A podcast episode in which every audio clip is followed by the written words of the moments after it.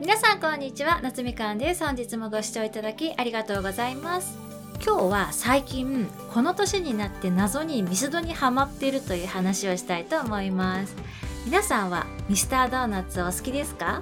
私はですね基本的に普段は白い炭水化物は一切取らないようにしていまして家でもお米は発芽玄米しかないですしパンも国産の全粒粉で手作りしています。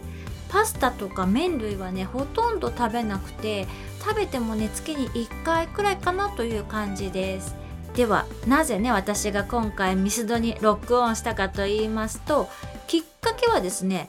スタバほどおしゃれじゃないけどそこそこに小綺麗な場所で読書ができる場所ないかなってずっと探していまして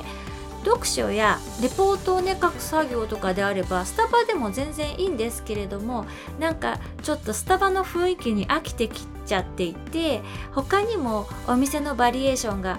欲しいなってずっとこう思っていてでこれはねめちゃくちゃ偶然なんですけれども最近ミスドって食べ放題をやってるお店がまあちらほらあるんですよね。で YouTube でミスドのね食べ放題にチャレンジしているものを偶然見かけてそれがみんなねすごい幸せそうに楽しそうに食べてるんですよ。でそれを見て私もあ久々にミスド行ってみたいってなりましてでついでなのでバイクを止められるお店東京都内にないかなってこうリサーチしましたら割といい感じの距離にバイクで行けるミスドをね発見しまして最近放置気味のバイクのバッテリー充填がてら実際に行ってみたんですよ。そしたらミスドって基本お持ち帰りのお客さんが多いからか店内は結構空いていてしかもホットコーヒーとかカフェオレはおかわり自由なんですよね。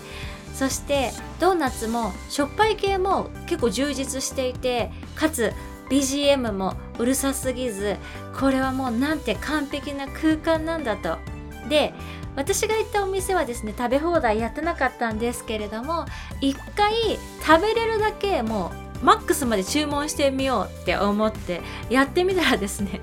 結局3つでね私はもうギブアップでしたね。でもドーナツ3つとコーヒーで確かに700円くらいだったんですよ。これってめちゃくちゃお得ですよね。甘いものもしょっぱいものもバランスよく食べれてコーヒーはおかわり自由。そして割と空いている店内。そしてバイクに乗る機会も持てる。これはね週に1回程度のルーティンとしてね完璧ですよね。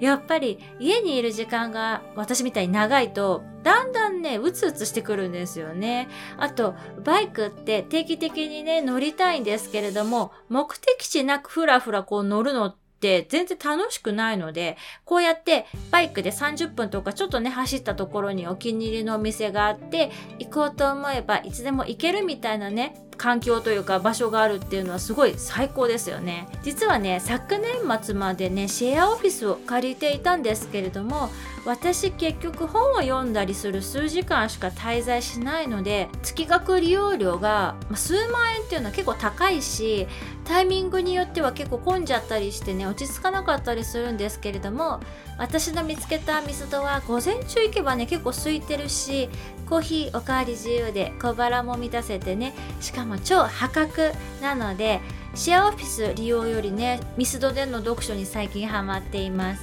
またね読んで面白い本があったらこちらでも紹介したいと思います。それではまた次のエピソードでお会いしましょう。バイ。